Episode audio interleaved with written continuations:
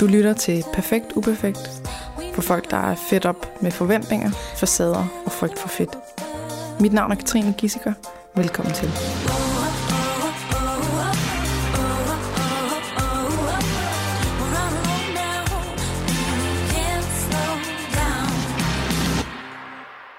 Velkommen til dig, Frej Pral. Tak Tusind fordi tak. At du ville komme. Tak fordi jeg måtte komme, Katrine. Tænk, at det kunne lade sig gøre. Ja, endelig på bagsiden af Det har lige fødsler og taget alt muligt andet. 17, 17 gange eller sådan noget. Ja. Jeg var næsten ved at afsl- af, hvad hedder det, aflyse i dag. Men, øh, Nej, det var godt, du ikke ej, gjorde det. ja, og jeg har ikke sovet så meget nat. Nej, Så hvis jeg, hvis jeg er en lille smule tåget, så... Så er derfor. hvorfor. Ja. Nå, men øh, fortæl lidt om øh, dig selv. Hvad laver du? Ja, øh, til daglig. du? Ja. Ja, altså jeg er lidt af hvert. Jeg er jo, hvad hedder det, uddannet psykolog, og så er jeg efteruddannet parterapeut i det, der hedder emotionsfokuseret parterapi, som er sådan en særlig, kan man sige, retning eller måde at tænke udfordringer i parforholdet på. Og så er jeg øh, forfatter til øh, to forskellige bøger. En om seksualitet og en om øh, børneopdragelse, kunne man sige, men det er egentlig mere om, tror jeg det hele taget, vreden i familielivet. Hvordan håndterer vi vreden i familielivet, når den kommer frem? Som den jo har det med at gøre en gang imellem på mm-hmm. forskellige måder, skjulte måder, eller mere tydelige måder, eller ja. Så det har jeg været optaget af, og så har jeg været ret engageret i sådan forskellige afkrog af samfundsdebatten igennem tiden, igennem de sidste 6-7 år eller sådan noget, har jeg deltaget i alle mulige forskellige slags debatter, og så har jeg så også været med, og det er derfor også, at jeg er her i dag i Fede Forhold, som er en øh, serie, der er kørt nu for anden sæson på DR, først på DR2 og så på DR1, hvor man følger en række par, der forsøger både at, eller dels at tabe sig, og dels at få det nemmere med hinanden i parforholdet, og det var så der, hvor jeg ligesom kom med ind og havde en rolle der med at hjælpe med ligesom at komme lidt tættere på hinanden og få lidt mere glæde tilbage i deres parforhold. Mm. Ja. Og øh, jeg har spurgt, om jeg måtte sige, at øh, det er dig, der har kon- har kontaktet mig. ja, Og det måtte jeg gerne. det må du gerne. Øh, fordi at du vil gerne lige have, øh, have nogle ting på det rene. Og, altså, det er jo altid sådan, mm. når man laver et tv-program, at der er nogle bestemte præmisser, og der er nogle ting, som øh, måske kan give et andet øh, man kan sige, billede, end hvad man gerne selv vil sende, og så videre, fordi man ikke er den, der sidder og bestemmer. Ja. Så øh, du har i hvert fald nogle ting, som du godt lige kunne tænke dig at mm. øh, klare mm. gøre, eller at du godt hører på mig, jeg er lidt træt, ikke? Nej, nej, det ved jeg ikke, så Nå. klarer det godt. Det er skide godt, Katrine. Jo, der er nogle ting, jeg gerne vil klargøre. Man kan også sige, at... Klargør, det hedder klargør. Nej, men altså i hvert fald Gør nogle, klart. Der, ja, der er nogle, fortæl, nej, der er nogle fortællinger, jeg gerne vil styrke, tror jeg. Eller hvad. Altså man kan sige, der er to ting, men det kræver en lidt længere uddybning af. Altså øh, både min, mit engagement i fede forhold, og, og hvad det er. Jeg kan huske, altså min, jeg havde så mange betænkeligheder ved at gå med i første sæson af fede forhold for halvandet års tid siden, fordi jeg jo netop frygtede det her med, åh oh, nej, det må ikke være sådan en eller anden af de her øh, nye, den her fortælling, som allerede kører om, at det her med at være tyk, det er jo, det er, I er jo så forfærdeligt, og alt går i vasken, hele livet går i stykker, hvis det er, du er, det er tyk, og det er ligesom, altså der, i forvejen er der jo et kæmpe, øh, sådan et kollektivt øh, had imod tykke mennesker, kan man vist roligt sige det, og et kollektivt øh, et, et, et, de bliver sådan syndebukke på en eller anden måde for alt muligt, synes jeg. Folk kan jo nærmest tillade sig at gå hen på gaden og hvad hedder det, påpege ens eller krop, hvis det er, man vejer for meget. Ikke? Jeg har hørt mm. virkelig vi- vilde ting fra tykke mennesker. Så derfor tror jeg, at jeg, jeg var bange for at styrke den der fortælling på en eller anden måde om, øh, om tykke mennesker ved at være med i programmet til at starte med. Så min præmis var faktisk at sige, på lige at altså, da jeg gik ind i programmet til at starte med, jeg sagde, kan jeg huske til dem, hvad hedder det, min psykosekretær er ikke, at de skal tabe sig. Mm. Mit succeskriterie er, at de skal få det bedre med hinanden. Mm. Det er ligesom min del af det, ikke? Øhm, og det håbede jeg jo ligesom, at det var den fortælling, der også blev styrket på forskellige måder. Og der synes jeg helt klart, at programmet kan noget, fordi man kan også se, at parerne også indgår i nogle nye samspilsmønstre med hinanden, og de også får noget ud af parterapien, og lærer noget af den vej igennem.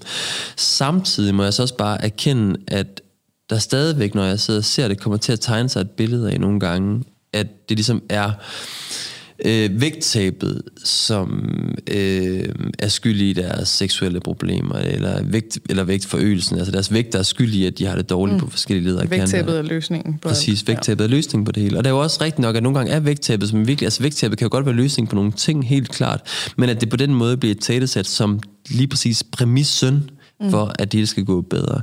Det kan jeg godt være lidt ærgerlig over, når jeg sidder og ser det bagefter. Det er også derfor, jeg kontaktede dig, fordi jeg synes, du er en af dem, der virkelig forsøger at definere en anden fortælling. Du forsøger ligesom at vise, at, at eller, du, du har en anden vej, synes jeg, til øh, hele den her problematik, kan man sige, som mere handler om at omfavne din krop, og lade din krop at kende sådan, som den er som en forudsætning. Altså for mig vil det allerstørste jo være at sige, prøv at jeg har den her krop, jeg har, og jeg, og jeg har måske endda en stor krop, men jeg er glad for den krop, jeg nu har. Mm. Det vil være en kæmpe succes, fordi det er alt andet lige meget vanskeligere faktisk at nå den, hvad skal man sige, positive selvopfattelse i en verden, hvor der i den grad er så snævert et skønhedsideal, hvor man nærmest kun kan blive lykkelig, hvis man ser ud på en særlig måde. Og det er ligesom den fortælling, jeg rigtig gerne vil forsøge at gå op med, blandt andet ved at medvirke her og snakke med dig om det, ikke? fordi den, jeg får helt, jeg, man kommer helt klart til at medvirke til en fortælling om, at man først skal blive lykkelig, hvis man taber sig ved mm. at også være med i fede forhold. Men ja, så det kan man sige, det er derfor, jeg, jeg har kontaktet dig, fordi jeg føler, at det er noget af det, du forsøger at hjælpe. Mm. Men det, jeg synes altså godt, at man kan øh, skille det ad. Ja. Nu, jeg har jo ikke set uh, sæson 1, Nej. skal vi lige uh, hilse at sige. Mm-hmm. Men uh, jeg har set sæson 2, og, mm. uh, og jeg, jeg, jeg synes, jeg kan mærke, hver eneste gang du er på, mm så du sådan, øh, du, du får, jeg, jeg er ret imponeret over, at når du er med i sådan et her program, mm. at du alligevel kan få, øh, få det til ikke at handle om vægten. Det er jeg glad for. Altså, mm. når, når der kommer, der er jo et, øh, der er et eksempel, øh, der er et, af parerne, der hedder Michael Rikke. Mm. Øh, Rikke, hun lad os sige, hun er min øh, kernekunde. Mm. Altså, hun reagerer præcis på den måde, jeg havde forudset allerede, da jeg begyndte at kritisere programmet efter første afsnit. Mm. Hun reagerer med, at hun øh, smugspiser, mm. at hun øh, får rigtig dårlig samvittighed, skammer sig, at hun øh, mm. kommer til at spise børnenes slik, alle de mm. der ting. Mm. Mm. Øhm, og så kommer hun ind til dig her, mm. sammen med Michael, mm. og du kunne jo lige så godt mm. tage fat i Amen, op på hesten igen, øh, nu skal du tabe dig. Mm. Øh, amen, du skal bare sige til dig selv, at du godt kan. Ja. Øh, alt det bullshit, vi har hørt mm. på gennem mm. årene. Ikke? Mm. Så snart du hører det der med, at hun mm. har dårlig samvittighed, så er det det, mm. du tager fat i. Mm. Og du går ikke ind og forstærker det der med, ja, du burde jo også have dårlig samvittighed, du har jo mm. gjort noget forkert. Mm. Mm. Mm. Du går ind og siger, at det er den dårlige samvittighed, der er fjenden her. Ikke? Mm. Mm. Det er den, der skal ud af dit system, yeah. fordi den, den fucker det hele op. Præcis.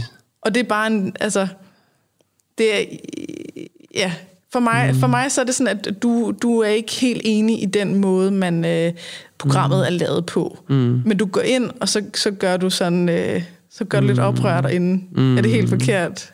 Ja, både og. Altså, fordi programmet er jo, altså de er jo på en måde også sagt ja til, at den del bliver vist, mm-hmm. kan man sige, selve programmet. Så der er også noget, jeg tilrettelæggerne har også på en måde lyst til at vise den del af det, altså som handler om, at den der dårlige samvittighed netop kan spænde rigtig mm. meget ben for også et vægttab. Ikke? Altså man kan sige, at programmet er jo desværre lagt op sådan, at øhm, altså de, altså vi ligesom skal nå i mål med lige præcis det her, for at det bliver en succes. Ikke? Og det skaber selvfølgelig et forventningspres, som så skaber en dårlig samvittighed. Også hos deltagerne, hvis de så ikke kunne leve op til det. Og det er der problemet er, ikke? fordi så får de så dårlig samvittighed over, at de ikke kan leve op til det. Og hvordan ser jeg så ud foran resten af Danmark, når mm-hmm. jeg ikke kan leve op til det? Og så begynder jeg måske at spise på min dårlige samvittighed, og så har jeg virkelig den der onde spiral, der ligesom ja, kører. Ikke? Og der tror jeg, at... Øhm, og der kunne jeg mærke, og det var så dejligt nu, altså det er jo svært det her, ikke? for der er jo rigtig meget der ud af ens hænder, for der er sådan noget postproduktion, hvor ikke engang dem, jeg sidder og snakker med, er med længere, hvor de også bliver til at overgive sig til, at der bliver lavet et eller andet, mm. eller fremlagt et billede, som man ikke er herover. Så der er rigtig meget hengivelse i at lave sådan noget her, sådan noget tv. Men jeg kunne mærke, og det var jeg bare så glad for, at de tilrettelæggere, der var med inden over det, som også var super dygtige faktisk, de, hvad hedder det, de var også optaget af at prøve at skabe en succeshistorie ud af, at der ikke nødvendigvis var et vægttab, men at der ligesom, altså vi bliver også nødt til at fremhæve, at der også kan være en succes forbundet med at have fundet et, fået et nyt forhold til mad. Altså, mm. fået, altså få en ender med Rikke faktisk at sige, prøv lige hør, Øhm, jeg, jeg, jeg, selvom det er en kamp for mig, så forsøger jeg faktisk at sige, det er godt gået. Altså, mm-hmm. jeg, jeg, jeg står ikke længere mig selv oven i hovedet, når jeg har mhm. spist noget, hvad hedder det, usundt, eller hvad det er. Det, jeg, det gør jeg ikke længere. Det er et kæmpe fremskridt for mig. Og det var også så dejligt for mig at høre det, fordi mm-hmm. sådan, yes, thank God. Ikke? Altså for det første er det forudsætning for, at der overhovedet skulle indtræffe et vægttab, hvis det skulle indtræffe, at hun får det forhold til mad, tænker jeg. I hvert fald, hvis det skal være bæredygtigt på sigt, mm-hmm. ikke? Og for det andet er det jo bare et, kæmpe boost i ens livskvalitet, at hun ikke skal gå og være slå sig selv i hovedet, uanset mm. hvad der sker, når hun spiser noget. Ikke? Så det der med, at hun siger, at hun er blevet, det, det kommer frem på tv, at hun er blevet 10 kilo lettere, ikke? Hvis det, altså, fordi hun har fået det på den her Mental. måde. Mentalt, ja. præcis. præcis. Øhm, det har de jo været interesseret i, også fra deres side, eller fra, hvad hedder det, selskabets side, at promovere mm. den fortælling også. Ja, de kunne lige så godt have klippet ud. De kunne lige så godt have klippet alt det der ud og sagt, mm. det er pisselig gyldigt, fordi det var jo ikke en del af rammen, det var ikke en del af narrativet. Ja, ja, så derfor har de, og det, så den del af det, der vil jeg sige, det er en kæmpe ros til dem, for virkelig at holde fast i det der narrativ, holde fast mm. i det, man er nødt til at have med. Fordi selvfølgelig er der nogle indbyggede paradoxer i det, det er der der, fordi man, det, er jo, det, er jo, det er ret. Altså, det, er jo, det er jo to sideløbende fortællinger. Dels, man skal have det godt med sig selv, og dels at man også skal i mål med det der vægttab der, mm. ikke? som man måske ikke helt kan komme i mål med, og så får det dårligt med sig selv. Så hvordan kan de der mm. fortællinger harmonere med hinanden? Det er, der, det, det er rigtigt nok. Der er et indbygget clash i det på mm. en eller anden måde. Fuldstændig rigtigt. Men det er jo der, hvor at, øh, at mm. jeg synes, at det er den person, der sender mm. folk ud mm. til at spise mm. på en bestemt måde i forhold til et eller andet vægttabsmål. Mm. Øh, det er den persons ansvar mm. Også at sørge for, at der bliver taget hånd om lige præcis dårlig samvittighed, at der bliver taget hånd om, øh, der bliver forberedt på, at man kan komme til at smugspise øh, strategier til, hvordan håndterer vi det, når det sker, hvordan håndterer vi, at, den, altså, øh, at man ikke går i den der alt eller intet, enten mm. så gør vi det helt perfekt, eller også skal det være lige meget, mm. for det skaber endnu flere problemer i parforhold, det kan vi også se, mm. ikke? så står øh, mm. Michael der og bliver mm. mega irriteret på hende, og, ja. eller sådan skal afsløre hende, ja, jeg har fundet dit slægtpapir ja. i, i bilen og sådan noget. Ikke? Mm. Altså, jeg synes jo, det er, det er sindssygt heldigt, mm. at du er med til at tage den del, mm-hmm. men jeg synes ikke, det er dit ansvar at tage det. Nej, det kan godt være. Hvorfor altså, tænker du ikke, at det er mit ansvar at tage den del? Fordi det er, når man, når man sætter nogle mm. regler op for andre, mm. så siger okay, øh, du har sagt ja til det her program, øh, mm. øh, du skal øh, tabe dig en masse kilo, så skal mm. du følge det, jeg siger, du skal øh, gøre. Mm. Mm. Og øh, om det hedder en kostplan, eller om det hedder principper, eller om det hedder regler, eller om det hedder forbud, restriktioner, påbud, mm. eller whatever. Det er mm. sådan set ligegyldigt. Det er alt sammen noget, hvor du siger, at du skal spise på den her måde. Mm. Det er noget, der i sig selv skaber et minefelt af steder, hvor man kan fejle. Mm. Hvor man kan træde forkert. Mm. Nu er der lavet en regel om, det her er det rigtige, det her er det forkerte. Når du så træder forkert, så eksploderer minen af dårlig samvittighed. Ikke? Mm. Hvis du er den, der skaber det, mm. og ikke tager hånd om det, mm. altså ikke sørger for, at der er plads til det, og elastik, og mm. forståelse, og strategier for, hvad man skal gøre osv., mm. jamen så synes jeg, du ikke lever op til dit ansvar. Mm. Som kostvejleder. Ja. Ikke? Mm. Og, og så, så sker der lige præcis det her. Mm. Og det, det, det fagner du hende i. Mm. Hun kommer til dig, mm. og har det skidt. Mm. Så hjælper du til, at hun håndterer den dårlige samvittighed, der netop er blevet lavet på grund af de her regler mm. om, at det er forkert at spise mm. sødsager og sådan noget. Ikke? Mm. Så det, det er heldigt, mm. men jeg synes ikke, at det var din rolle. At tage den? Altså, jeg, jeg er så glad for, at du gjorde det. Ja. Men det, ja. altså... Jeg forstår, hvad du mener. Fordi så ser man... Man ser ikke, hvad konsekvensen kan være af det. Mm-hmm. Altså, jeg er rigtig glad, fordi at du ligesom du, du hjalp til det. Men hvis du ikke havde været der, mm. så havde det måske været mere tydeligt, hvad konsekvensen er af den mm. her måde at tænke på mm. i forhold til mad og vægttabing. Ja, hvad tænker du konsekvensen er af det? Det ved du næsten mere om. Jamen, altså, hende, jeg. hende her, øh, Rikke her, mm. hun, blev, hun blev fanget meget mm. hurtigt. Ikke? Hun mm. blev grebet hurtigt af mm. dig. Mm. Øhm, det startede med at være, at hun havde spist et par chokoladejulemænd mm. fra øh, sådan nogle små nogen fra børnenes øh, slik, ikke? Mm. Mm. som hun ligesom kommer ind og siger, det, mm. det har jeg gjort, og så bliver Thomas sur og siger, det, mm. det, det er sgu dumt. Ikke? Mm. Og så bliver hun sådan, ej, du skal ikke sige, det er dumt. Mm. Hvorfor siger du ikke, at det er flot, at jeg ikke var på McDonald's? Mm. Eller sådan, ikke? Mm. Så hun, hun er selv lidt i konflikt omkring mm. det. Ikke? Og så, øh, og man kan bare mærke på ham, at han er sådan en, mm. han er meget traditionel mm. øh, mand, ikke? Mm. Altså, nu kommer jeg til at generalisere, ikke? Men mm. han, det er meget sådan en sort-hvid tankegang. Mm, klart. Og nu gør vi det her, nu følger vi planen, og øh, det er dumt. Mm. Du burde skamme dig, når du gør noget andet. Ikke? Mm, mm. Så det her, det, det eskalerer så videre til, eller ikke mm. eskalerer, det, det forøges til at være øh, slikpapir i bilen. Mm. Det var højst sandsynligt ikke stoppet der. Mm. Altså, det, det vil højst sandsynligt være sådan, at så bostede han hende i det og sagde, ej, jeg har fundet dit slikpapir, hvad fanden mm. har du gang i? Ikke? Mm. Så ville smu, smu, smu, mm. oh gud,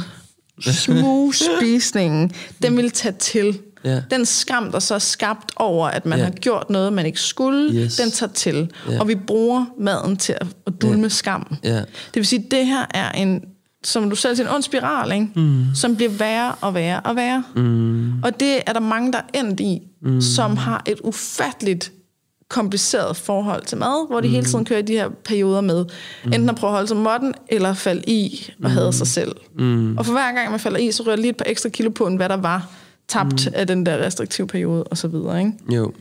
Altså, måske havde det også været godt at kunne se de konsekvenser. Mm. Og ja, jeg gad måske godt at, at, øh, at se, hvordan Michelle Christensen havde reageret på det. Mm. Fordi hun reagerer ikke, synes jeg, særlig mm. hensigtsmæssigt. Mm. Øh, når der er nogen, der, der fortæller mm. noget, der er så skamfuldt, som for eksempel mm. smugspis, hvis man så siger, ja, det, det er godt nok ærgerligt. Jeg synes mm. jeg virkelig er ærgerligt, at hun ikke har holdt sig til planen. Mm. Det, øh, så synes jeg, at den... Så, så, jeg skal meget passe på med mine ord, ikke? Øh, så synes jeg ikke, at man skal arbejde med det, man laver. Mm. Er det, er det altså, for hårdt at sige?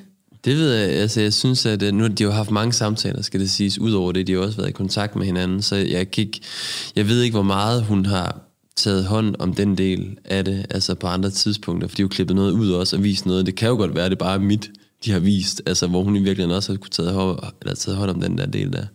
Så det kan godt ja. være, at hun også har snakket med dem om det. Jeg synes, det er interessant er helt klart i forhold til øhm, Rikkes situation der jeg synes som sagt også, det er meget mere interessant at finde ud af, også, altså, hvorfor er det, hun har brug for at holde det altså, hemmeligt. Altså, mm. hvad er det netop, der ligger i det, ikke? som er den der skam, du snakker om. Der er selvfølgelig er indbygget i det, og det er det, jeg synes er så ærgerligt et eller andet sted med det, at hun er, at hun ligesom er signet op for det her, ikke? og den der frygt for at skuffe, og hvad det betyder mm. for hende, at skulle gå rundt med den der frygt for at skuffe, og hvem er det, hun frygter at skuffe, helt grundlæggende. Ikke? Og den, altså der må jeg nok indrømme, at øhm, altså jeg ville synes, det kunne være rigtig spændende, altså hvis man havde et, hvor der ikke var det der, altså det der mål, altså hvor der ikke et program, kan man sige, hvor der ikke var det der mål om, at man skulle pinedøde noget i mål med de her ting, fordi det mm. ville skabe en anden form. tog ud af det. Præcis. Ja.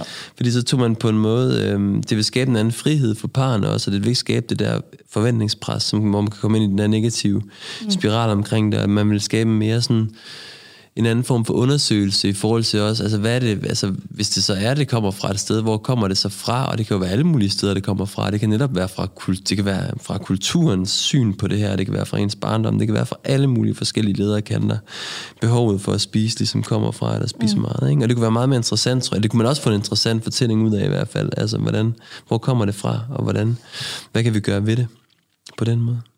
Ja, men, men prøv at forestille hvordan hun oh, havde, oh, hvordan hun havde øh, reageret mm. på sine egne reaktioner. Altså, der er ligesom... Øh, smugspisning er jo en reaktion i sig selv yeah. på et eller andet, men så reagerer man også på det efterfølgende. Yeah. Altså, at man, ej, det var dumt, og så videre, ikke? Jo.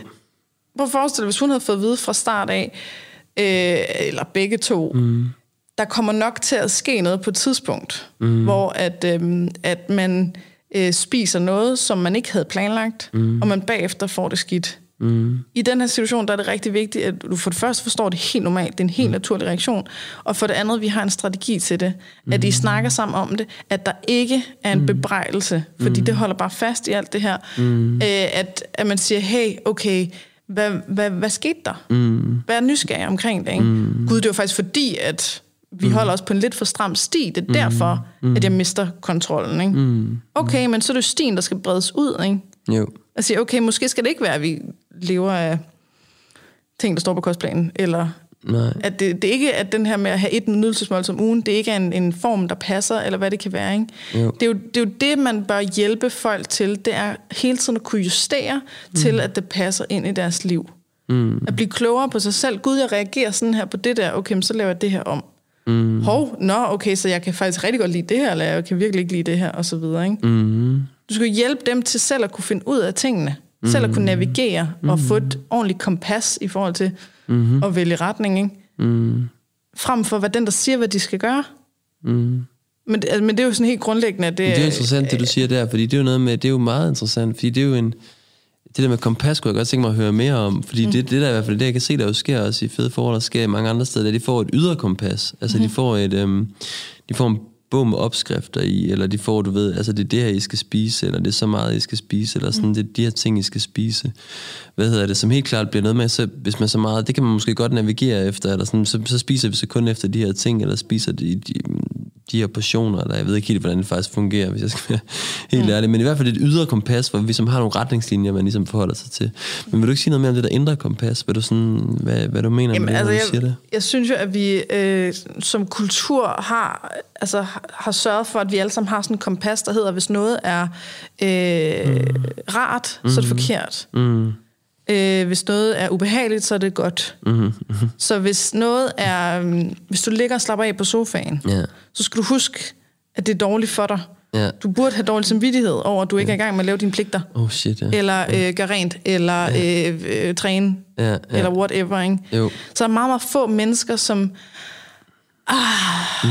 Eller det, der er sikkert masser, men der er mange mennesker, der ikke kan finde ud af det der med at sætte sådan noget slap af. Mm. Det føles for rart, ikke? Mm. Og så er der en alarmklokke, der går i gang. Mm. Det samme med, at, at vi bliver meget åbne for, at hvis noget smager sødt, for eksempel, mm. Pepsi Max, mm. jamen så er vi enormt øh, åbne for alt, hvad der hedder argumenter for, at det er dårligt. Mm. For det, det vil passe ind i det kompas. Mm. Uha, ej, det er sødt, så er det syndigt. Mm. Det samme med frugt også, at det mm. smager godt, er godt dårligt. Mm. Og det samme på den anden side, at man siger, okay, øhm, det der, når man, når man står ved at kaste op mm. af at have pulsen så højt op, og man er blevet presset ja. af en personlig træner. Ja.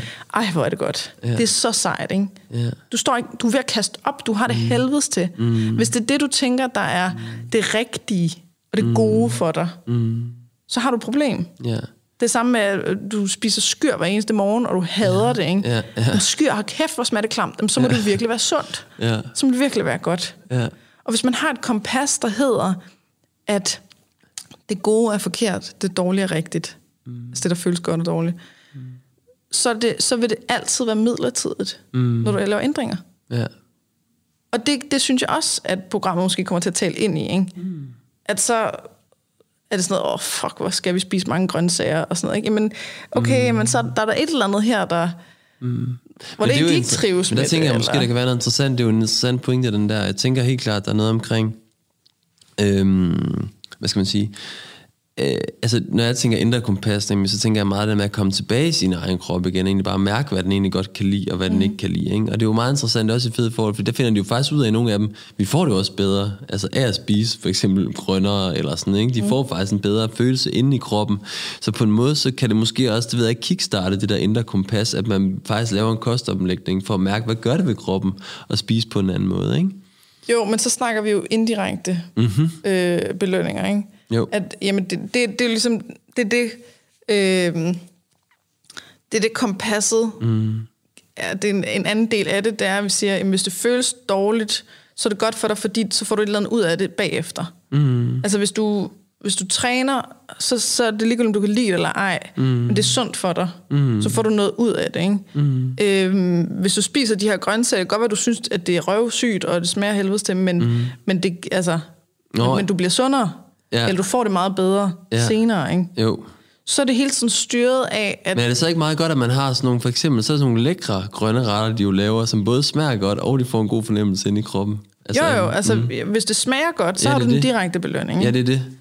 Øh, og hvis det så også indeholder ja. grønt, så, så er det en indirekte belønning. Men tænker du så ikke også, det er meget smart? For eksempel Michael Christensen, der er jo masser af forslag til lækre, sådan smagfulde retter, som stadigvæk er gode for Der, gode for der, er der, sikkert, ja, der er sikkert masser af lækre opskrifter. Mm. Men der blandt andet, så er der jo øhm, så er der det her med, med kulhydrat, ikke? Mm. At kulhydrat er noget, der ikke skal være med, medmindre man skal træne. Mm.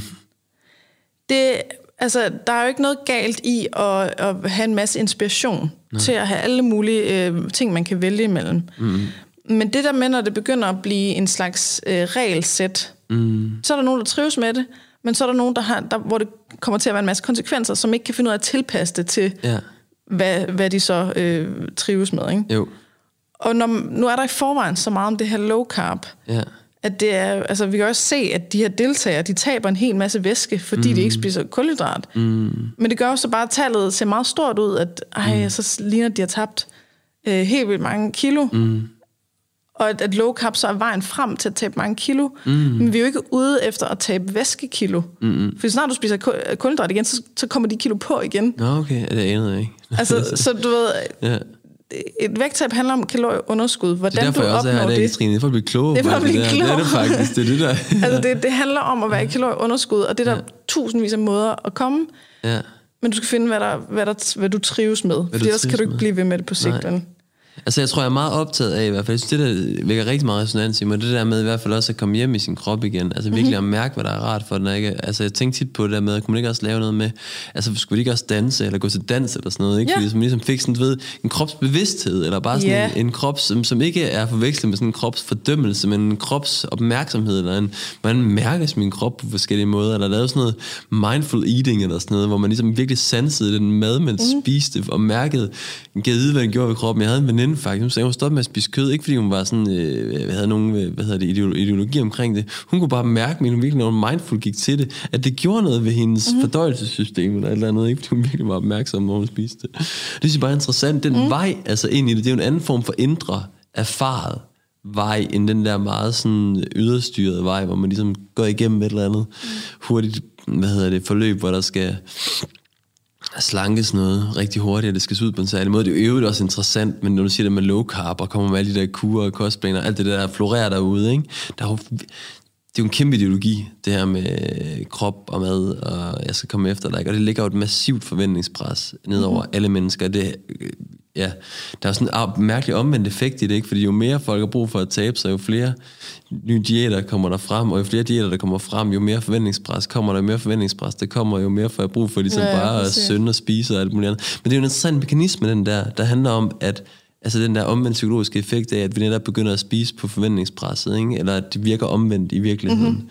At hvis vi serverer rigtig meget af noget, så har vi ikke lyst til det, men hvis det ligesom er, hvis der er lidt af det det, så, så skal vi bare ja. have det, ikke? Det er bare fordi, jeg har jo altid, det er det, der er så mærkeligt, altså det gør jeg også i programmet, men jeg arbejder med folk med, hvad hedder det, lystproblemer, altså seksuelle lystproblemer, mm. ikke? Det er den mest anerkendte sådan, måde at arbejde med det på, eller hvis du går til en seksolog og gerne vil arbejde med det, så arbejder du på noget, der hedder sansemættet fokus, sådan teknik, hvor du sådan, får at vide, at du skal sådan berøre særlige steder på sådan meget nærværende måde, og sanse den andens krop og så videre. Men du må ikke, Du må ikke have sex. have sex. Mm-hmm. Exactly. Du må ikke have sex. Du Og man- fjerner alt du forventningspres. fjerner alt forventningspres, mm-hmm. og det er bare vildt interessant, fordi det, du, altså det man kan se, det er jo, og det de overhovedet ikke undersøgt i bunden, dem der har lavet, den, at de ikke fattet endnu, som jeg ser det, at det virksomme i den øvelse der, det er, at du fjerner forventningspressen. Mm-hmm. Fordi alle får lyst til sex, når de laver den der øvelse der. Hvorfor? Fordi der er ikke noget forventningspres om Ja. det, fordi det er forbudt. Og det interessante er, at med det samme, man, man går til en seksolog for eksempel, ikke? Altså, i det, eller, så længe du går hos seksologen, så virker det.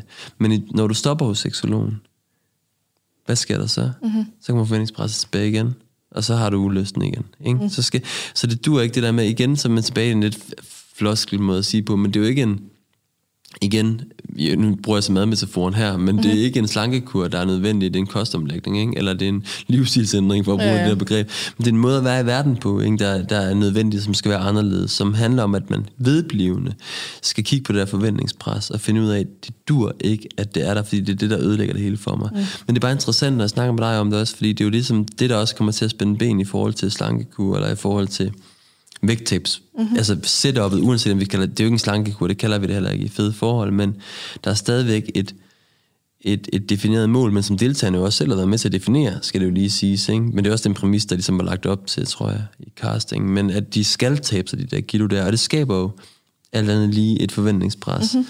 om at nå derhen, som så igen kan gøre, at man måske i hvert fald på sigt får svært ved at vedligeholde mm.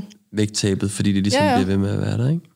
Altså en ting er jo, at man, mens man har et kamerahold, ikke? Altså, mm. det, hvad sker der så snart kameraholdet er væk? Det er ja. Ja. det der med, så snart Ja. ja. parterapeuten ikke er der mere, og så Ja, ja, ikke? Øh, og man kan sige, når, når noget er en afgrænset periode, de ved, ja. de har syv måneder, Ja. der kan ske rigtig mange ting, når det er en afgrænset periode. Ja. Der er mange flere, der kan klare øh, og tabe sig, hvis det er, at hvis de kommer ned på det her antal kilo, så må de få en, øh, en, en fedmeoperation. Mm. Eller øh, så må man få fertilitetsbehandling, eller mm. øh, så sker der... et- Altså sådan, fordi det, det, det er afgrænset, ikke? Mm. Men hvis det er noget, der så... Altså vi må forvente, at der kommer en modreaktion på det. Mm. Men hvis så, at man har fået fertilitetsbehandling og er blevet gravid, eller mm. man har, øh, øh, du ved, det kan også være ens bryllupsdag, eller du ved, et eller andet, man har kommet ned i kjolen, og så, altså man må forvente, at der kommer en, en reaktion bagefter. Ja. Og det er, jo helst, det er jo det, vi gerne skal undgå, ikke? Mm.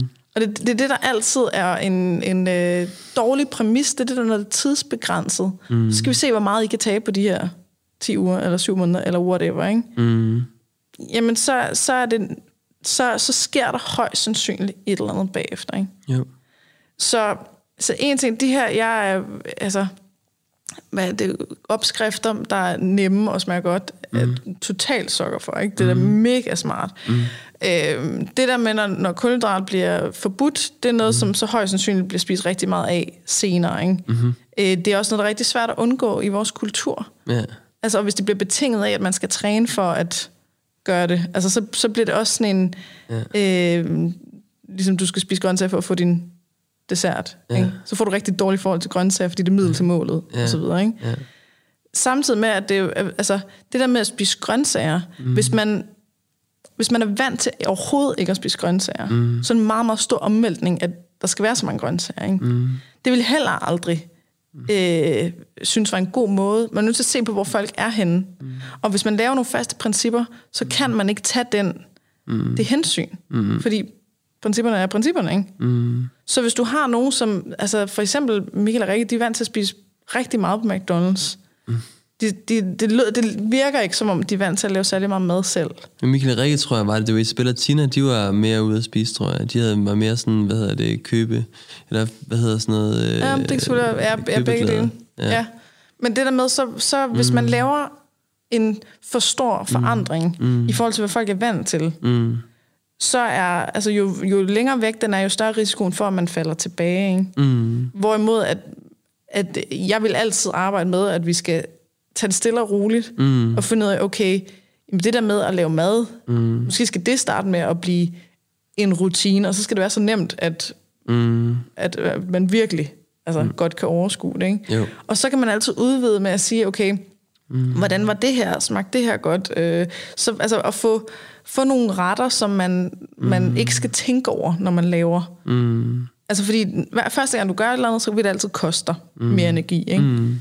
Og anden gang koster det meget mindre energi, og så gradvist Ja. bliver det mindre. Ikke? Ja. At man sørger for, at de har sig selv med hele vejen. Ikke? Mm. Og det, det er det samme med det der Pepsi Max. Altså at, okay, du drikker 3,5 liter om dagen, eller hvad det var. Godt, fra nu af drikker du vand. Mm. Det vil jeg også sige var en meget stor ændring. Mm. Mm. Øh, hun virker som, som at trives med det, mm. selvom hun udgav, mm. eller havde i hvert fald en øh, stor panikreaktion over det. Ikke? Jo. Og okay, super, så virker det for hende. Mm. Men det der med, at man får det... Altså, man viser det på tv, ikke? Du skal mm. tænke i, at der sidder en hel masse mennesker. Mm. Det er jo ikke kun lige de her deltagere. Mm. Det er jo alle dem, der ser programmet, ikke? Mm. Så hvis de alle sammen sidder og ser det her og tænker, okay, men det eneste rigtige, for det første, mm. hvis vi tager det i en større billede, ikke? Mm. det eneste, øhm, grunden til mig og min mand ikke har sex længere, det er fordi, vi har taget på. Mm. Ja, Ja, det de ville siger i starten af alle programmer, øh, kæreste øh, forhold koster kilo, Ja. eller et eller andet.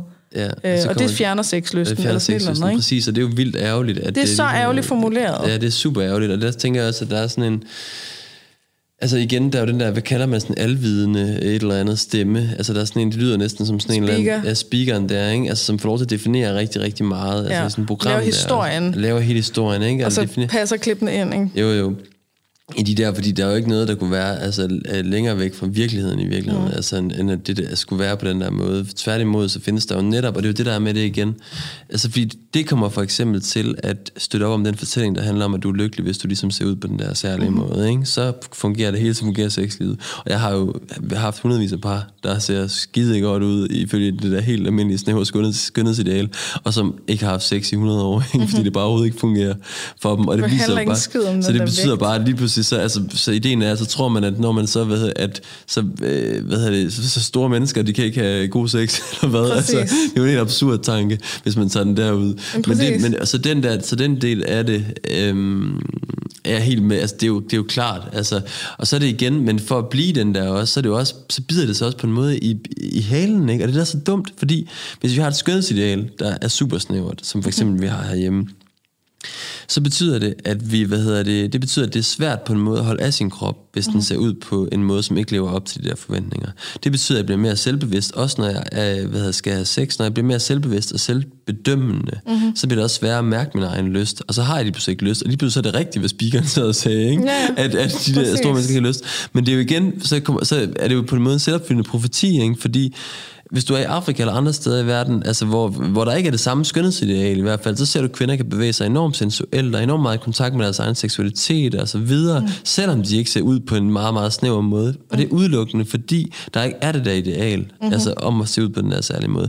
Så det er jo rigtigt nok, at de der ting hænger jo også sammen, men de hænger jo kun sammen, fordi vi er blevet enige om, mm-hmm. på en eller anden mærkelig for, for, for skruet måde som samfund, om hvad den rigtige citationstegn krop er, mm-hmm. og hvordan den skal se ud. Ikke? Og det er jo det, der er for mig at se det kæmpe, kæmpe store problem, altså at vi er blevet enige om det. Og det er jo desværre det, man kan komme til at forstærke i sådan et program der, ikke? eller yeah. ved at snakke om det på den her måde, at det, at det der, altså det, og det er ikke der, den er, fordi man kan jo, selvom man, det er jo det der hele pointen, selvom man har en, en negativ selvopfattelse, som igen hænger sammen med den kultur, man er i, som mm-hmm. vores, så kan du stadigvæk arbejde med den. Du kan stadigvæk gøre det til et aktivistisk projekt faktisk for dig selv at sige, nej, jeg vil ikke have, at det skal styre mig.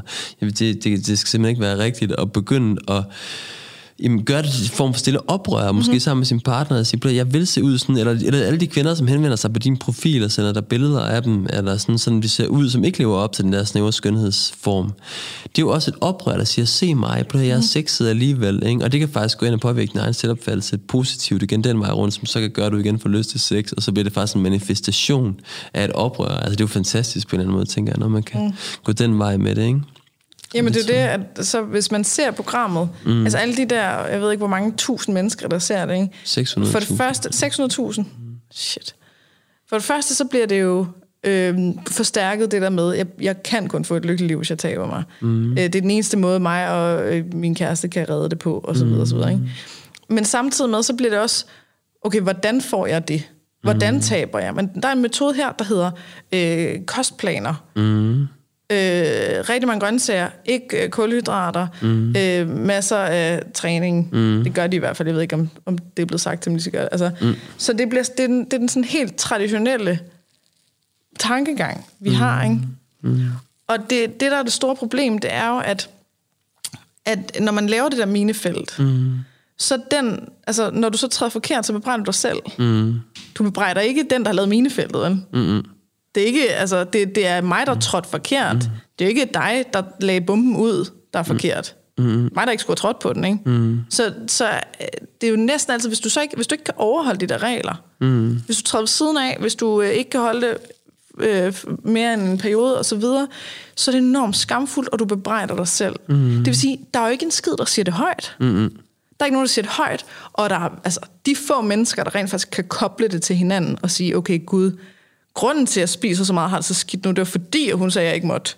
Eller grunden til, at jeg øh, ikke spiser nogen grøntsager, det er fordi, at jeg har fået at vide, at det skal være så og så meget, eller whatever. Mm. De få, der finder ud af, at det hænger sammen, de går ikke tilbage til kostvejlederne og siger, siger øh, hey, det virkede rigtig godt i starten, men bagefter så bliver det meget værre. Mm. Så jeg kan godt forstå, at når man, altså, når man sidder i en position som for eksempel Michelle Christensen og får så meget ros, får så mange fantastiske historier øh, og før-efter-billeder, og ej, du har reddet mit liv, og nu skal du høre, hvor, hvor dejligt jeg har det. Men jeg kan godt forstå, at man bliver så overbevist om, at det her det er det rigtige, og man, man virkelig hjælper rigtig mange mennesker. Mm. 10.000 mennesker har hun hjulpet til at få et bedre liv, ikke? Men hvad bagefter? Hvad sker der bagefter? Der er ikke nogen, der går tilbage jo, og siger, hey, ikke alligevel. Mm hey, alt det der ros, jeg gav dig, det, det, det tager lige i mig igen. Eller, altså, de kommer til mig. De kommer til mig og, og siger, jeg kan jo se, at alle andre fra bootcampen, de kan øh, finde ud af det hele. Eller jeg kan jo se, at det er, det er jo mig, der er noget galt med. Alle på Instagram, de kan finde ud af at følge de her principper, eller dem i gruppen, eller whatever. Ikke? Altså, det, jeg står med en helt anden fortælling. Ikke? Mm. Og det er klart, at hvis jeg, hvis jeg selv kun fik alle de der, nu skal du høre, hvor fantastisk det har været, så havde jeg jo sikkert også en holdning til det. Men for mig at se, så er det noget, der øh, der ikke er uskyldigt. Det handler ikke bare om, når jeg har, altså, jeg har bare lavet et helt uskyldigt koncept. Det handler om, at du ikke du selekterer ikke på nogen måde for, hvad folk kan tåle, hvordan de reagerer osv. Man laver noget, et, sådan en one-size-fits-all-model, og har prøvet at komme sådan noget med følelsesmæssig spisning og sådan noget til livs ved at sige, at der er et nydelsesmåltid om ugen. Ikke? Altså det er meget... Det er en, det er en, øh, jeg vil sige, en primitiv måde, ikke? Mm. som slet ikke tager hånd om, hvor sindssygt komplekst det her, og hvor stor risiko der er for tilbagefald efterfølgende. Ikke? Så hvis man så har fået de her regler, og lad os sige, at man så spiser noget kulhydrat, og man ikke træner, eller hvad det nu kan være. Ikke? Jeg kan se ind i gruppen, at øh, så er der nogen, der har lagt øh, kartofler op, mm. som er sådan nogle kartofler, der er mere vand i, som, som de så godt må spise, fordi så er der mindre kulhydrat i. Ikke? Mm. Altså sådan, oh shit. Altså hvis man så hvis man så for eksempel spiser almindelige kartofler, og ikke de vandede kartofler, eller øh, man spiser noget brød, eller et eller andet, ikke? så det er ikke bare, at man tænker, nå, det var, det var ikke så smart, øh, jeg må nok hellere spise noget andet i morgen, eller et eller andet. Så får man dårlig samvittighed, ikke? Mm. Så spreder det sig til ens øjne, mm. til at, at før og efter man spiste den der bid brød, mm. før var kroppen fin nok, mm. nu er den helt vildt klam og fed og ulækker, ikke? Mm. Den har overhovedet ikke ændret sig. Mm. Altså, det er dine øjne, der har ændret sig, ja, ikke? Ja, ja, ja. Hvis du, så, hvis du begynder mm. at se skidt på din krop, så kan det mm. også sprede sig til alle mulige andre mm. øh, situationer. Alt sådan noget med, at man synes, man er en dårlig forælder, eller en mm. dårlig kæreste, eller en dårlig kollega, eller dårlig ja. et eller andet. Ikke? Ja, ja, ja. Det betyder, at det er, det er historier af, at man har fejlet igen og igen. Og jo flere vi har af dem, mm. jo mere giftigt er det for os. Ikke? Mm. Fordi så ender det jo med, at vi ikke kan se andet end, mm. at jeg er ikke god nok. Det, det er ikke et spørgsmål om tolkning og filtrering. Det handler om, at jeg faktuelt ikke er god nok. Jeg er svag, mm. jeg er doven, jeg har ikke mm. nogen ryggrad, der er noget galt med mig. Mm. Mm. Jeg fortjener ikke mm. kærlighed, og så videre. Ikke? Mm. Derfor synes jeg ikke, det er uskyldigt. Nej. Altså. Det... Nej. Men jeg kan godt forstå, at der er nogen, der sådan er sådan, mm. slap nu af, ikke? Ja. Mm. Nå, men jeg, hører, jeg hører fuldstændig alt, hvad du siger, og jeg synes, det er helt vildt spændende. Øhm, at høre på, og jeg kunne godt tænke mig, at, øhm, eller det jeg bliver nysgerrig på, tror jeg, i det der, om du tænker, der findes forskellige grupperinger også ind i det, altså i forhold til, hvad, altså er der ikke nogen, du ved, der vil, du siger det med at selektere, inden man går i gang, er der ikke nogen, der vil have gavn af den der mere sådan, måske traditionelle måde at gøre det på, øh, jo. hvor, hvor der er andre, Masser. der vil være, altså hvor det vil falde fuldstændig igennem, altså den. Jo, jamen der er, jo, der er nogle mennesker, som, øh, som elsker systemer, ikke? Mm, præcis. Der er nogle mennesker, som, øh, og jeg nu generaliserer jeg igen, øh, mm. oftere mænd end kvinder. Ja, jeg kommer lige til at tænke på Michael også, fordi han, han kan godt lide det der med den der bassen ind fra, fra hvad hedder det, Ja. fede forhold, ikke? Ja. Altså, han, det, det, ofte så kan mænd bedre mm. Mm. følge en plan. Ja.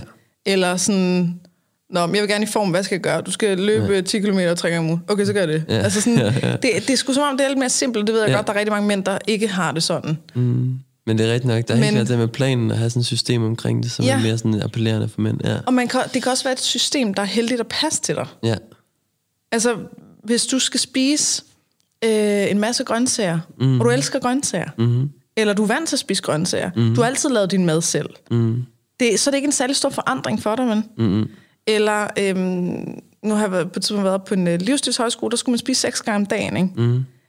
Hvis det så er det, man tænker, okay, men det er den rigtige måde, og man er vant til at spise én gang om dagen, Mm. det var helt fucked. Mm. Og prøve at tage det med hjem, ikke? Mm. Men hvis du tænker, okay, jamen, øh, jeg plejer at spise øh, 4-5 gange om dagen, mm. nu er det 5-6 gange om dagen, det er ikke en særlig stor ændring, og det, det, jeg trives enormt meget med, at jeg skal spise lidt hele tiden. Mm. Fordi så, så bliver jeg ikke i panik over, er for lang tid mellem måltiden, ikke? Mm. Altså, så der er masser, der trives, hvor det enten er tilfældigt, eller du fordi de godt kan lide det, og så videre, ikke? Men det ændrer ikke på, at der også er rigtig mange af de andre.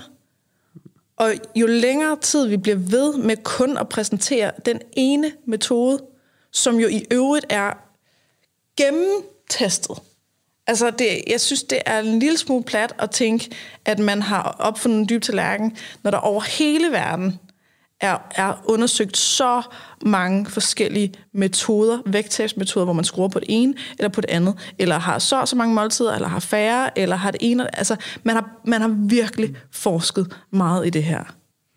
Og stort set alle tager kiloene på igen bagefter.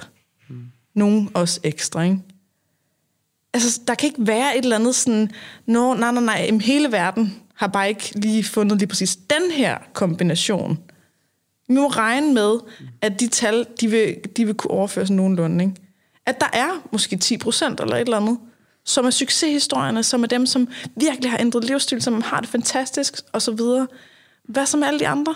Hvad med alle dem, der bliver efterladt, og ikke tænker, okay, men det var fordi, det var, en, det var en dårlig metode for mig, men tænker, der må være noget galt med mig, siden at jeg ikke kan følge det. Mm. Jamen, vi har, vi har ikke lavet andet end den der form for tankegang inden for kost.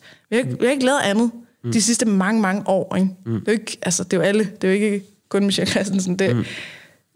Og fedmekurven bliver ved med at stige, mm. for eksempel. Ikke? Altså, det, er jo, det er jo tydeligvis ikke virket så. Mm. Hvis vi bliver ved med at lave det her med, Nå, du skal bare spise på den her måde, eller den her måde, eller den her måde, mm. så, så går vi glip af øh, en, en, en multifacetteret løsning. Jeg ved ikke, hvad det hedder.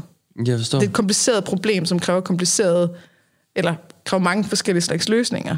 Og det der med at sige, at der er kun den her måde, det er det, jeg er modstander af. Ikke? Jo, det kunne være interessant, hvis man nu kunne lave et, hvad hedder det, Altså hvis man kunne bringe alle de der forskellige faktorer i spil, altså som jo er på spil i forhold til for eksempel, altså spise, altså jeg tænker både det kulturelle lag i det, ikke? altså det her med, at der bare er mega meget mad til rådighed for os, og vi bliver lukket til at spise kulhydrater på den ene eller anden eller den tredje måde, ikke? og hvordan, og hvilke redskaber der også er nødvendige der, tænker jeg, i forhold til at lære, altså sådan nogle helt basale, jeg kunne stå en, der på et tidspunkt skrev om mindfulness, altså det var ligesom,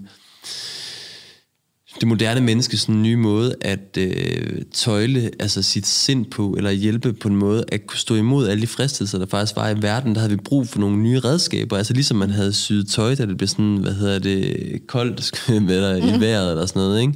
så var mindfulness sådan en ny, en ny form for indre reguleringsredskab, der hjalp os med at håndtere vores opmærksomhed, når der var så mange, der gerne ville have fat i den. Det gælder både sådan sociale medier, men også i forhold til for eksempel sådan noget som mad, altså fristelser overalt, ikke? når man står nede i, hvad hedder det, um, Q8, og man så kan få det på sit træ et eller andet for en tiger, eller sådan, hvad mm. ved jeg, ikke? Det er over det hele, er der jo de der, er der jo et, nogen, der forsøger ligesom at omgå de der, hvad hedder det, neurologiske barriere, der skulle være for at kontrollere sig selv, tænker jeg, at håndtere det der. Det tænker jeg, den ene del af det, så synes jeg, det kunne være helt vildt interessant også bare at få det altså personligt lag meget mere med i det. Hvorfor har det været vigtigt på et tidspunkt, måske også i livet, netop også at bruge mad, altså som noget, der kunne øh, give en noget rigtig godt, altså på et tidspunkt, hvor man, det var jo også noget, der var meget mere med i sidste sæson faktisk. Der var det der med, at der gik de jo op for en af deltagerne på et tidspunkt i programmet, som hun også siger, at hun havde fundet ud af, at hun havde givet rigtig meget i løbet af sit liv, meget mere end hun kunne give i virkeligheden i nogle omgivelser, der forlangte for meget af hende. Så havde mad været en måde at give sig selv noget på, altså helt konkret få noget tilbage igen. Mm-hmm. Og det var en ekstremt interessant opdagelse, kan man sige, fordi den opdagelse gør jo, at hun kan begynde at tænke på, Nå, okay, hvad er det så? Altså, for det første at få en dialog med hende, den indre pige, hun havde i sig selv, ikke? der på et tidspunkt havde givet alt for meget af sig selv, og hvad var det for noget, og hvordan kunne hun møde hende lidt og give hende noget i dag?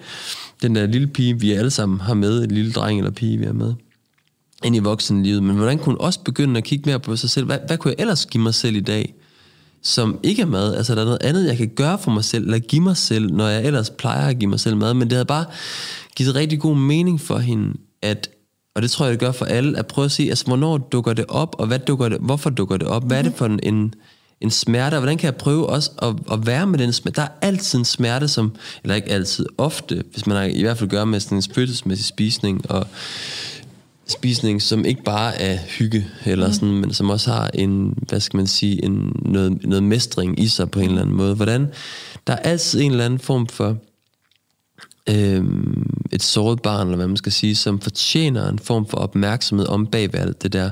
Og det der med at møde det der barn igen, det er simpelthen stærkt. Altså jeg nogle gange, og det er der, det bliver interessant, for nogle gange så siger folk ofte, at de slår sig selv oven i hovedet, som du siger, når de spiser, de skammer sig, de synes ikke, de er gode nok, og det kan skyldes alt muligt. Det kan skyldes både øh, men, øh, hvad hedder sådan noget, den konkrete kur, de er på, ikke? eller en eller anden, der fortæller dem, at de skal tabe sig, eller kulturen, der kigger på dem med et vurderende øje. Ikke? Ofte så siger jeg til dem, okay, prøv at se her, når de står sig selv oven i hovedet, så siger jeg, på prøv på det dig den der knægt, som spiser meget, ikke? den der yngre udgave af dig selv. Prøv at forestille dig ham stå her ved siden mm. af dig lige nu. Og sige, det kan de godt, okay. Så prøv at sige de samme ting, du siger til dig selv. Prøv at sige dem til ham lige nu, at du er pissegrim, at du er alt for stor, du øh, vejer for meget, og du er ikke, øh, der er ingen, der kan lide dig, når du ser sådan der ud og sådan noget. Prøv at sige det til ham. Der er ingen endnu, der kan det. Jeg har ikke oplevet mm. nogen, der kan få sig selv til at gøre det. Når de kan se den der uskyldighed, der jo lå i udgangspunktet. I udgangspunktet var der et uskyldigt menneske, der blev udsat for et eller andet lort på et tidspunkt i sit liv, og derfor har gjort nogle forskellige ting for ligesom at kompensere for det, eller for ligesom at håndtere det, der var svært. Mm. Og så kommer den der stemme ind oveni, at du burde ikke, du burde ikke, du burde ikke. Hvis jeg faktisk kan prøve at dreje den stemme udad, og virkelig mærke, hvor fuldstændig overgrebsagtigt det er i forhold til ens eget indre barn at snakke sådan til sig mm. selv, som man nu engang gør, så kan man begynde at få et hjerte, der er helt nødvendigt at få for den del af sig selv, som har brug for det, og som man måske på et tidspunkt kan få i hvert fald et andet forhold til spisning, øhm, helt konkret. Og så vil jeg også bare lige huske, skynde mig at sige igen, for nu kommer jeg til, øh, det kommer til at handle meget om, om det med at bruge mad som en håndteringsstrategi. Vi bruger jo alle sammen håndteringsstrategier. Mm-hmm. Det er jo ikke bare, nu er det bare øh, tykke mennesker, der bare har fået lov til at få hele armen, ikke? fordi mm. de ligesom viser eller signalerer udad til, øh, at vi håndterer måske et eller andet svært. Nogle gør i hvert fald på den måde. Ikke? Mm. Og så skal de bare have skæld ud for det.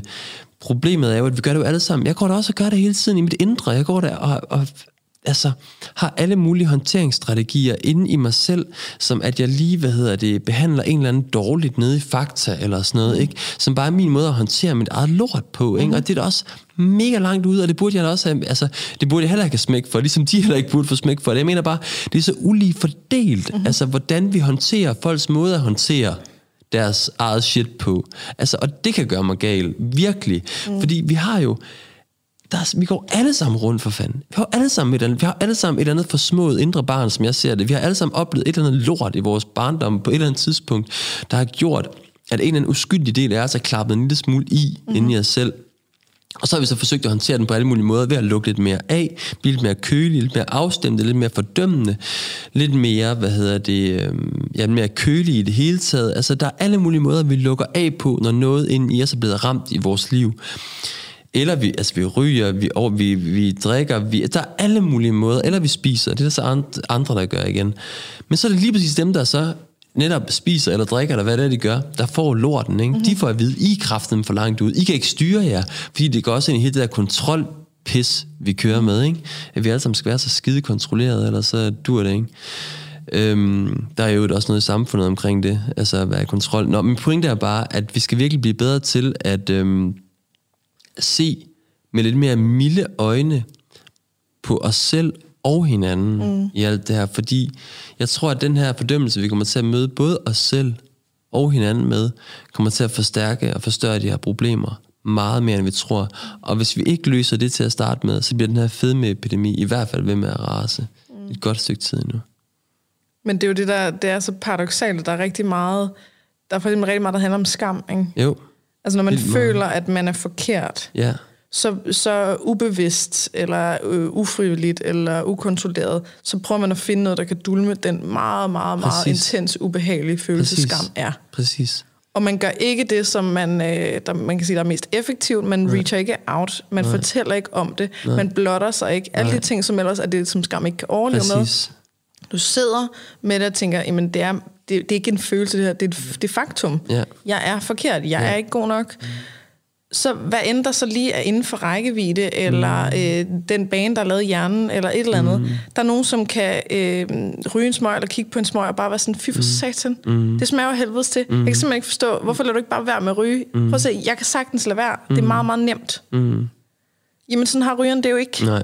Fordi den, hos den ene, der er Præcis. ikke lavet den bane, hos den anden, ja. der er der lavet en ja. bane af, at der, uh, der sker noget Præcis. lækkert, ikke? Præcis. Det samme med mad, så er der nogen, der ja. står der og bare sådan aldrig ja. nogensinde har oplevet, ja. hvad mad kan gøre ved en. Ja.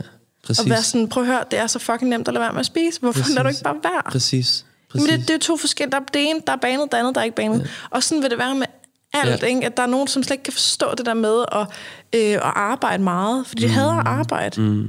Men det er, det er da sådan en ting, der er rigtig, rigtig mange, der bruger som coping. Præcis. Det er bare distrahering, bare Ja, sørge for ja, at arbejde det hele væk. Ikke? Ja, så arbejder ja, ja. du 70 timer om ugen, eller Ja. et eller andet, så, så er det lidt sejt, at man er lidt stresset. Det er eller det, sådan. præcis, så er der nogle håndteringsstrategier. Altså. ja, eller, eller, Eller man, træning. træning. Ja. Præcis, man bliver, man bliver super, altså netop, at man bliver, det er jo også en ny diagnose i øvrigt, ikke? At man Ja, ortoreksi, man bliver faktisk oversund, ikke? Eller man bliver sådan, altså det er jo en anden, helt anden, men enormt beundringsværdig, så klapper alle i hænderne, Fuck, ej, hvor er det "Nej, flot, at du træner så meget. Hvor er det det dejligt, at du spiser sundt.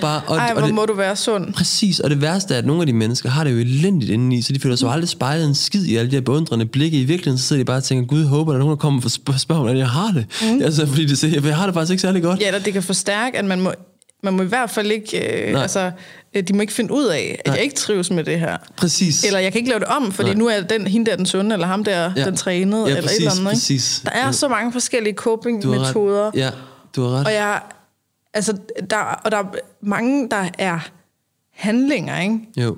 Altså, vi, vi, det, det er ofte mere konkret at arbejde med handlinger, end det er at arbejde med resultater, ikke? Jo. Så vi, når vi snakker vægttab, Ja. så alle folk snakker som om, at vægttab er en handling. Mm. Gud, tab dig. Eller Ja, sådan, ikke? ja, Nå, ja. okay, det gør jeg lige. Ja.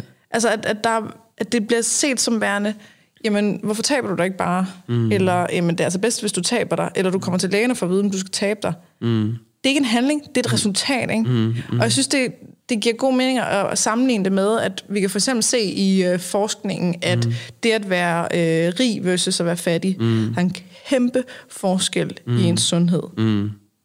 Både på alle parametre, ikke? Mm. Alt slags sundhed. Mm. Så, øhm, så folk skal blive rige. Mm. Ja, ja, ja. Nå, okay, men er du fattig? Okay, men så bare blive rig i stedet for. Ja, ja, ja. Okay. Okay, jamen kunne, vi ikke, kunne man ikke forestille sig, at de fleste mennesker mm. i forvejen godt ville være rige, mm. end at være fattige? Mm. Altså, jeg tror ikke, og nu er der sikkert nogen, der bliver sure, ikke? men jeg tror ikke, at der er særlig mange mennesker, som tænker, ej, ej jeg er simpelthen, øh, jeg er så træt af at være slank, jeg vil meget hellere være meget overvægtig.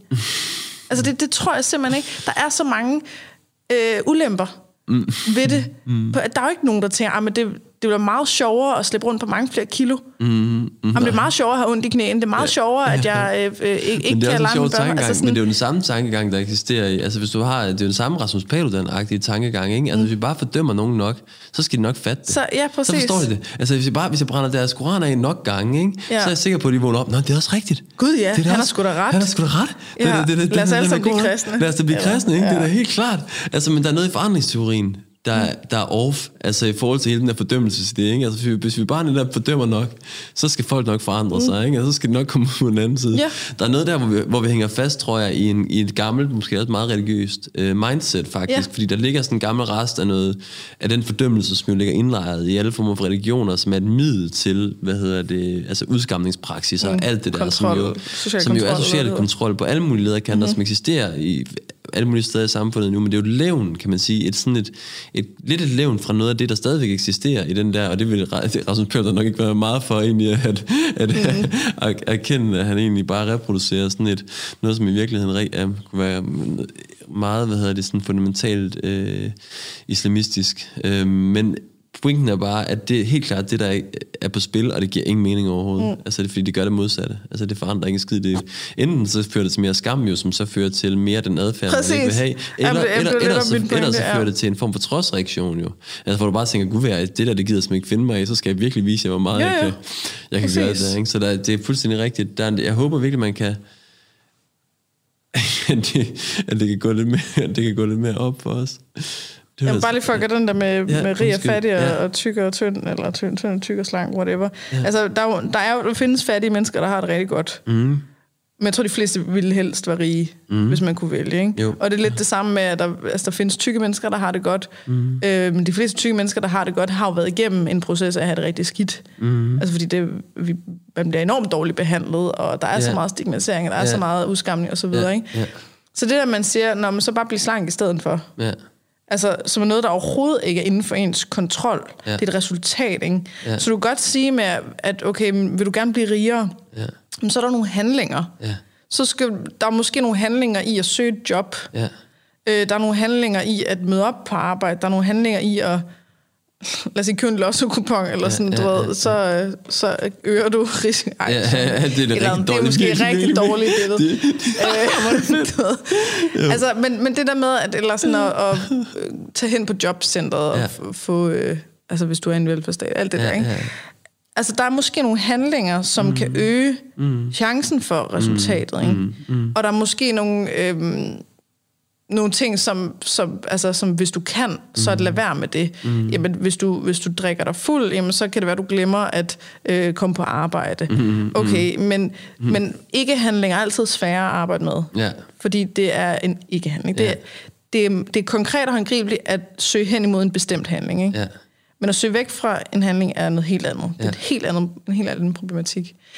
Men det vil stadig være, at man ikke selv kan beslutte sig for at blive rig. Ja. Det, der er inden for din kontrol, det er måske noget omkring at søge et arbejde, eller at Ja. ja. snakke med nogen, om de kender nogen, og så videre, og så videre. ja, Ikke? Og det er det samme med vægttab, ikke? Mm. At Jamen prøv at, altså vi, vi, de fleste mennesker, der er tykke, vil gerne tabe sig, eller mm. har ville tabe sig, ikke? Mm. Så al den der sådan, information omkring, at, øh, at, at ah, men det, er, det kan være usundt eller et eller andet, mm. og udskamning og så videre, det hele er ligesom, det det bidrager til, det er ønsket om at tabe sig. Mm. Men der er vi allerede. Ja. De fleste, de vil gerne tabe sig i forvejen. Mm. Vi behøver ikke mere alt det lort, vel? Nej, nej, vi behøver ikke kraftens bekæmpelses øh, kampagne, der siger, uh, øh, hvordan skal vi sige det her? Men, ej, men vi skal bare lige sige, at øh, du kan også få kraft af at blive, øh, overvægtig. Hvad skal det bidrage til? Ja. Men det er, fordi, Nå, man okay, tror, jamen, så, så nu vil jeg gerne jeg tror, det tabe er, mig. fordi, man tænker, at folk er dumme, eller folk, det, er, fordi- det er simpelthen, fordi folk er for dumme. Altså, de tænker ikke, Jamen, at... jeg altså, det, ved Nå, men det er derfor, jamen, nej, men jeg tænker, logikken må vel være, at folk de har ikke forstået det endnu. Altså, det er derfor, man laver Jamen, det er- kampagnerne. jeg ikke? Det er tror- fordi, at jeg folk tror ikke har forstået simpelthen- det. ja, Altså, det er, sgu, tænker- det er alvorligt, det her. Ja. Og det er simpelthen sådan en viljeshandling, ikke? Altså, det er simpelthen, fordi de, ikke- altså, de Hvis ikke bare du det gerne vil, så gør du jo også ja, noget. præcis, så du skal ikke forstå, Hvis du gerne det er vil tabe dig, så Ja. taber du dig. Ja, det er klart. Jamen, hvis du gerne vil være millionær, så bliver du ikke millionær, vel? Altså, Nej, nej, nej, det kan godt være, at det giver en, motivation til at gøre nogle ting, Ja. men hvis du fokus på vægttabet, Ja. det er vidderligt noget, du ikke på nogen måde er i kontrol over. Ikke? Jo. Du kan gøre en masse ting. Du kan for eksempel arbejde en masse, mm. men ikke få løn. Mm. Så du, gør en, du laver en handling, men resultatet kommer ikke. Nej, Du kan aldrig styre resultatet. Ikke? Nej. Du kan træne en masse og ikke tabe dig. ja. Det er, at du laver handlinger, men ja at du men ikke får resultatet. Ikke? Ja. Og jeg kan ikke forstå, hvordan at det ikke... Altså, hvordan er, det ikke, hvordan, hvordan er der ikke mere fokus på, hvilke øh, handlinger, der er inden for kontrollen, mm. og at vi afhjælper det, der gør, at man øh, gør handlinger, som man ikke synes er hensigtsmæssige. Ikke? Mm. For eksempel skam. Ja. Altså, hvordan er det, vi bliver ved med at tænke det der... Altså, jamen, hvis, hvis, hvis du bare skammer dig, Mm. så har du motivation til at ændre ting. Ja. Det er jo direkte omvendt. Ja, fuldstændig. Altså det er, at skammen, den øh, mm. øh, fratager dig muligheden for at ændre noget. Præcis. Fordi du det bliver tror jeg er lammet, ny, ikke? Det tror jeg bare er sådan en ny øh, erkendelse. Folk er begyndt at vågne op til det der. Jeg tror, der kommer mere og Ja. mere af den. Altså, man begynder at forstå det. Altså, at det faktisk virker modsat. Det tror jeg. Og at man faktisk forstår det der med, at det også bliver... Og der tror jeg, at de sociale medier er jo på godt og ondt. Altså også noget af det, der skaber det der, ikke? Fordi man kan sige... Nu har vi jo spejlet så meget i det perfekte, og skammet os så meget over at være uperfekte, ikke? Mm. Hvad hedder det? Og skammen, som du også selv siger, opløses først i et øjeblik, man på en måde kan... Altså, altså, altså jeg har sådan en drøm om, jeg kan huske min onkel sagde engang det der med, ej, jeg vil ønske, sagde han, så at man bare lige sådan, du ved, så kunne vi alle sammen gå rundt og være sådan lidt småtykke, og så kunne man ligesom tage fat i hinanden og sige, div, div, div, div, div, div, og sådan have det sjovt med det, ikke? Altså, det er det, ikke så er det så skide alvorligt. Ja. Hvorfor skal det være så alvorligt? Og sådan, det der skam, ja. det er det, altså, men altså, altså start der. Altså, vi starter med ligesom, at, at, at jeg synes, det er fint. Altså, vi ser ud, som vi gør. Og altså, der tænker jeg, at sociale medier gør det andet. Ligesom du jo har jo ikke mange følgere, mange der netop bruger din, din side også netop som et sted, hvor man ligesom kan sige, okay, vi kan smile og være glade og se ud, som vi gør, og det er skønt og dejligt. Altså. Mm. Og lave den der form for salg. Og det kan jo, der er jo en grund til, at du får alle de følgere også. Det er jo fordi, der er nogen, der kan se, der er en, en mening med det. Altså, det er jo derfor. Og fordi der begynder at vågne en bevidsthed om, at det, det kan være på en anden måde. Mm. Altså, det behøver, ikke, det, det, ikke, det behøver ikke at være på den der måde. Altså, det gør det ikke.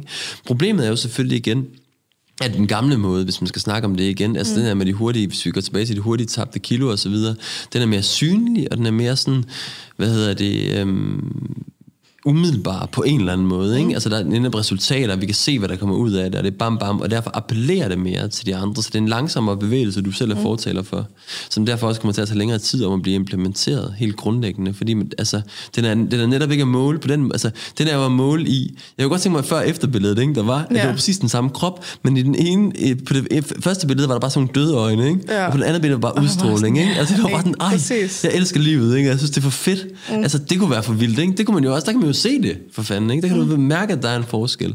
Men jeg tror, det er det, folk skal ind i, fordi vi er så fixeret ind i, at det er, det er sådan, mit kondital skal være, eller det er sådan, mit BMI skal se Altså, der er så mange mm. bam, bam, bam. Det skal være så...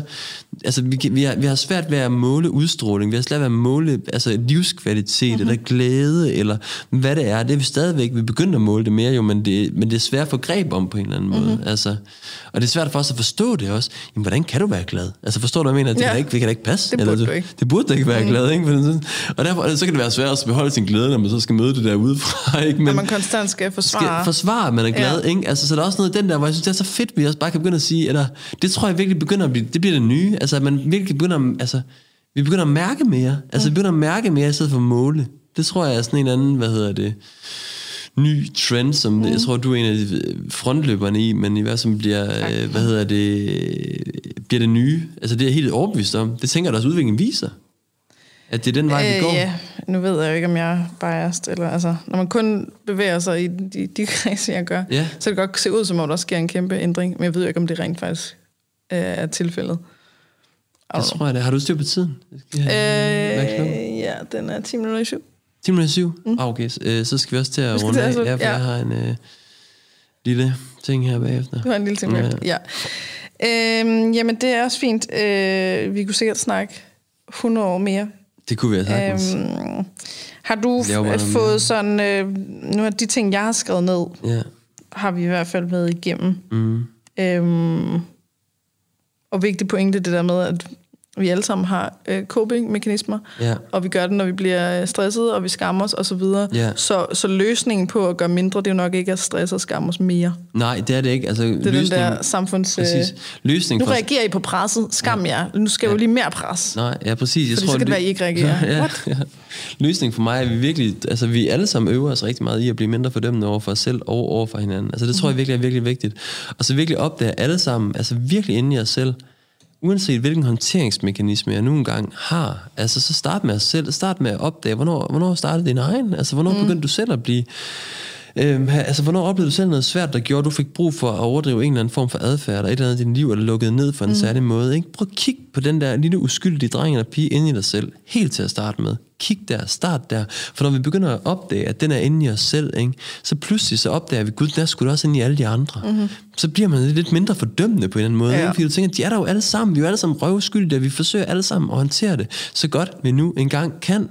Øhm, så der er ikke nogen, der... Altså, og det er jo også lidt sjovt, apropos, når vi så begynder at opdage det her, ikke, så kan vi begynde at opdage, at når jeg så er fordømmende ud til mod andre, så opdager jeg lige pludselig, hvordan jeg selv er blevet fordømt på et eller andet tidspunkt mm. i min egen barndom. Sådan er det rigtigt. det videre, ja. så, og så giver vi det videre, fordi vi et eller andet sted har bildet os selv ind, at det var kærlighed, fordi vi fik, os fra, fik det fra vores mm. egne forældre, og det er jo ikke en skid kærlighed. Eller det er sådan et eller andet hævnt noget jeg har det ja. skidt, så skal du også have præcis, det skidt. Præcis, ja. Andre skal mm. føle ligesom mig i virkeligheden. Ikke? Og måske ja, præcis mærke, hvordan det var at være mig dengang. Ikke? Mm. Og nu skal du prøve at mærke det nu i dag. Præcis, og så føler jeg mig forstået. Eller præcis, så føler jeg mig... samme båd. Eller exactly, så føler ja. jeg mig... Præcis, så er vi i samme båd. Så i virkeligheden er det meget smukt. Altså dybest set. ja, ikke? handler man, egentlig om connection. Ja, præcis, dybest set handler det om connection et eller andet sted. Ikke? Og så bliver det bare sådan noget helt andet. Og noget, ja, noget forfærdeligt noget. Men det, ja. præcis, det håber jeg, man kan starte med. At vi, at vi kan øve os lidt i det alle sammen i det små. Og bære over med os selv, når vi så bliver det, tænker jeg også. Ja, så opdager, nu bliver jeg sgu mega fordømmende igen, ikke? Ej, øhm, og, og, så prøv at opdage igen, at man bliver det og opdage, hvorfor havde jeg brug for det, eller hvad er det om, og hvad var det? Nu bliver du provokeret over, at den tykke dame spiser en is. Præcis. Det er, fordi du selv har lagt en masse det... forbud over for dig selv, du ikke må få is. Exactly. Eller whatever, ikke? Præcis, hvordan kan hun bare tillade sig selv det ja. der, hvor jeg bare bruger så meget energi hele tiden på, på at holde, mig selv i.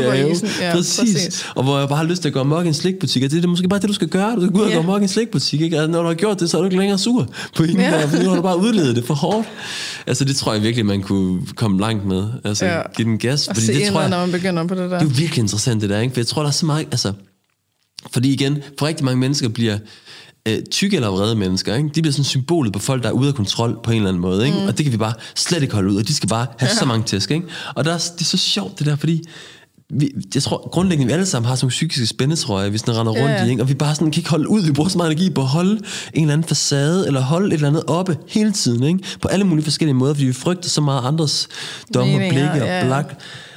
Og så har vi egentlig nogen, vi kan skælde ud på, ikke? men i virkeligheden, så vi har bare pisse meget lyst til bare selv at bryde ud, altså mm. bare at være klamme og mærkelige, og for meget og for lidt, og alt muligt andet, ikke? Ja. Og så bare have det fedt nok med det, altså det, nå, det var det sidste, jeg tror vi nåede nu. Ja, det skal vi lave noget andet om på et tidspunkt, det kunne ja. Være sjovt.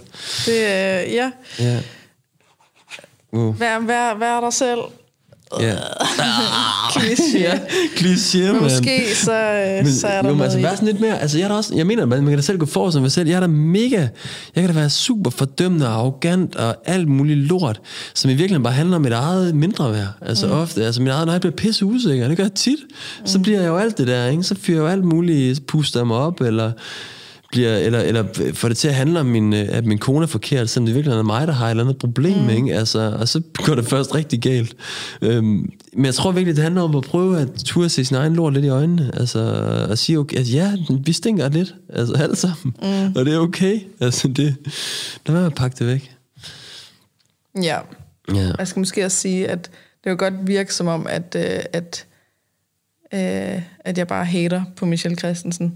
Men hvor er din det- indre Michelle Christensen? Det, det kunne det- være ret interessant at finde ud af, ikke? Hvor er hun? Jeg er faktisk jeg, jeg er altid meget øh, ærlig omkring, jeg kender, Mhm. jeg kender flere, der kender hende, mm. og siger, at hun er virkelig sød. Det er hun, hun er Virkelig skøn. dejlig menneske, hun er dejlig at være sammen med, mm. og man bliver hurtigt tryg ved hende, og så videre. Så jeg har aldrig nogensinde kritiseret hendes person. Mm-hmm.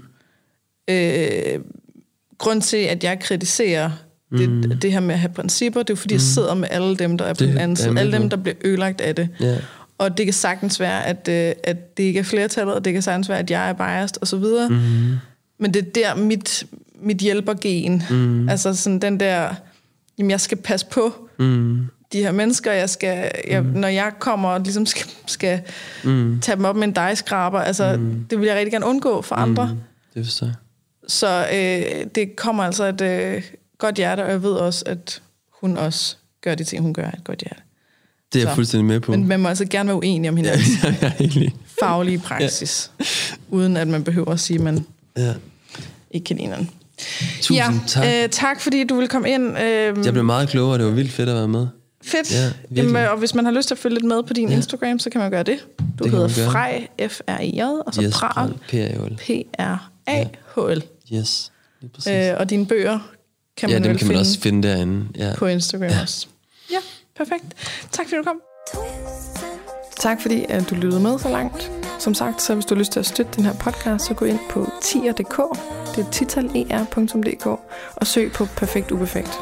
Der skal du registrere dine betalingsoplysninger en gang, og så kan du vælge for eksempel at give en tier per episode, der udkommer i fremtiden. Der er også et link i beskrivelsen, hvis det er nemmere. Og hvis du gerne vil vide mere om mine foredrag og online foredrag og kognitiv kostvejledning osv., så gå ind på katrinegissiker.dk. Igen, tak fordi du lytter med.